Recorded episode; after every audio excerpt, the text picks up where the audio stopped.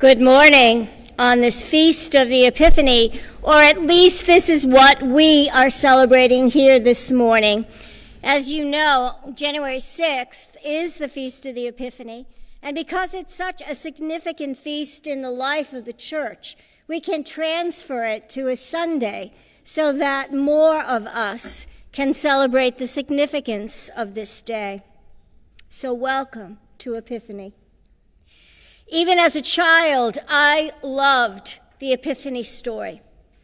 As one who was always looking up at the stars at night, surveying the heavens for a sign in my life for this or for that, as a born dreamer, and one who loved mystery even more than encyclopedic facts.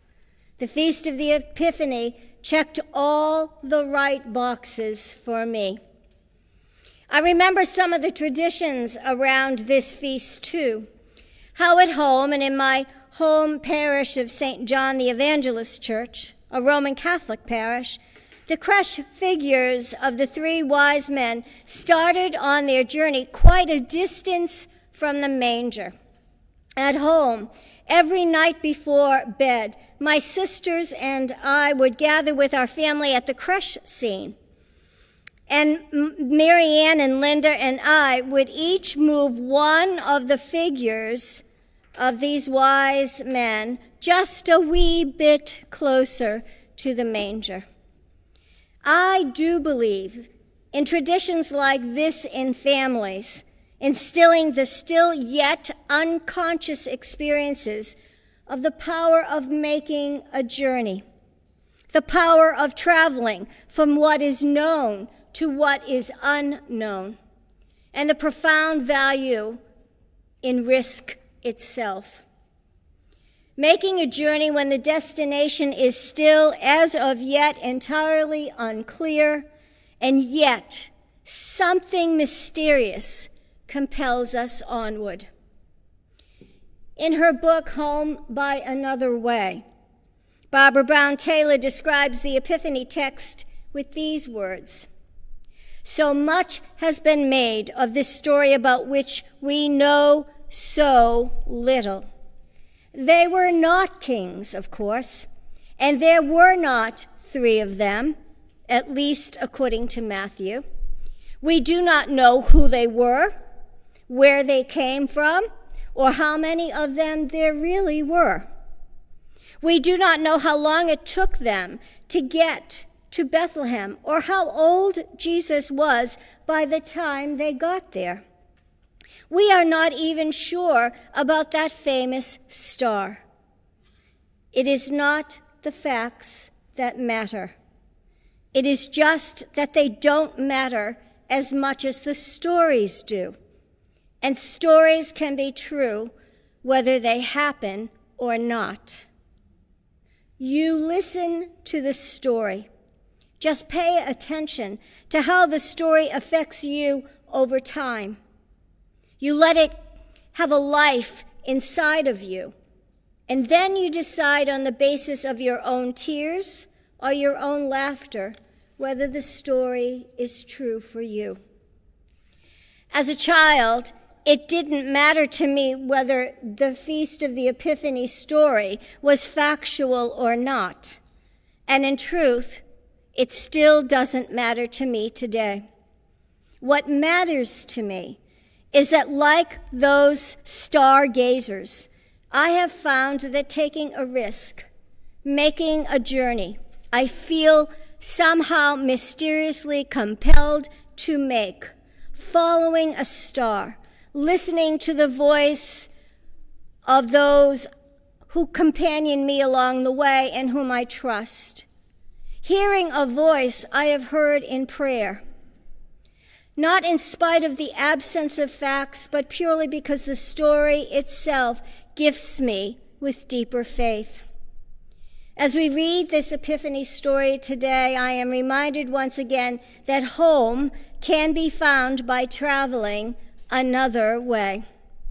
Barbara Brown Taylor describes that way, that the way that those stargazers traveled away from Bethlehem, with these words none of their old maps worked anymore.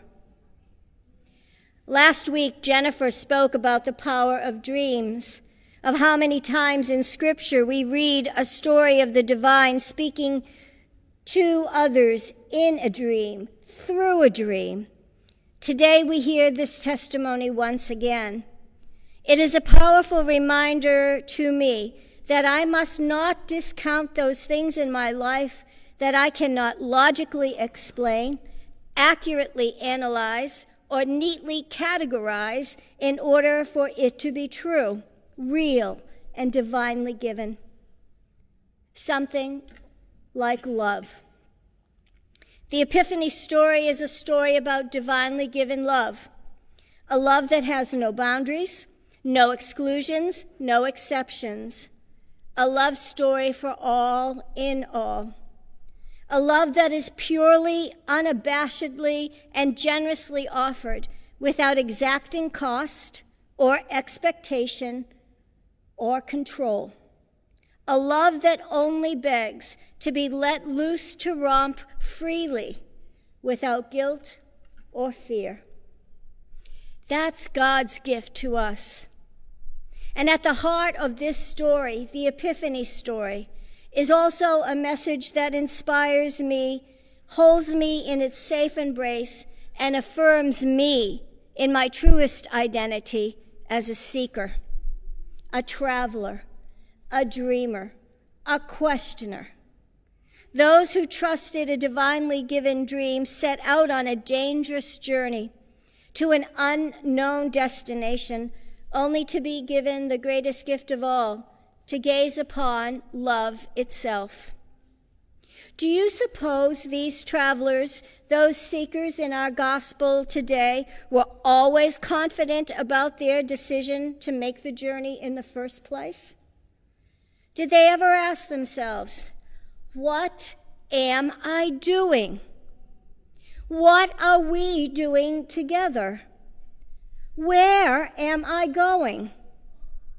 What am I leaving behind? What will I find? As a seeker, as a pilgrim on the journey of faith, do you ever find yourself asking those questions? I certainly do.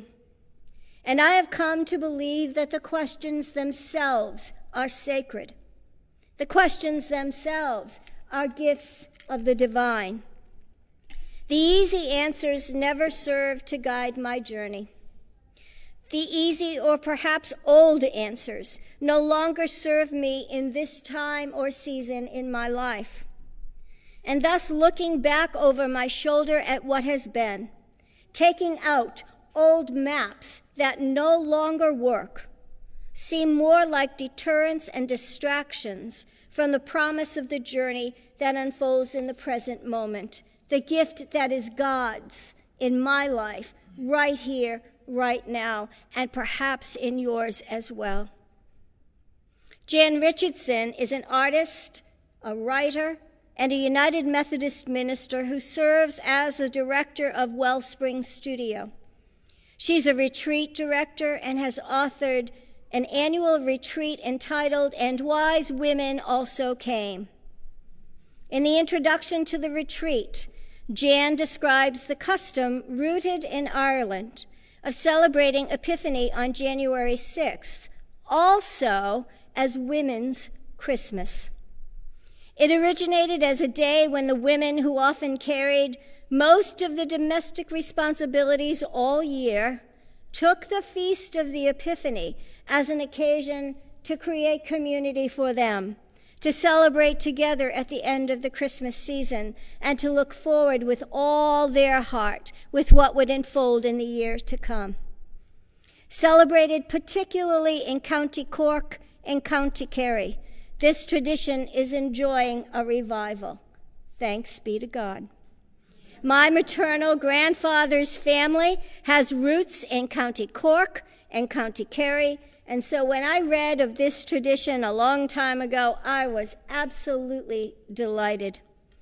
Jan Richardson writes Women's Christmas, offers us a timely opportunity to pause and step back from whatever has kept you busy and hurried in the past weeks or months.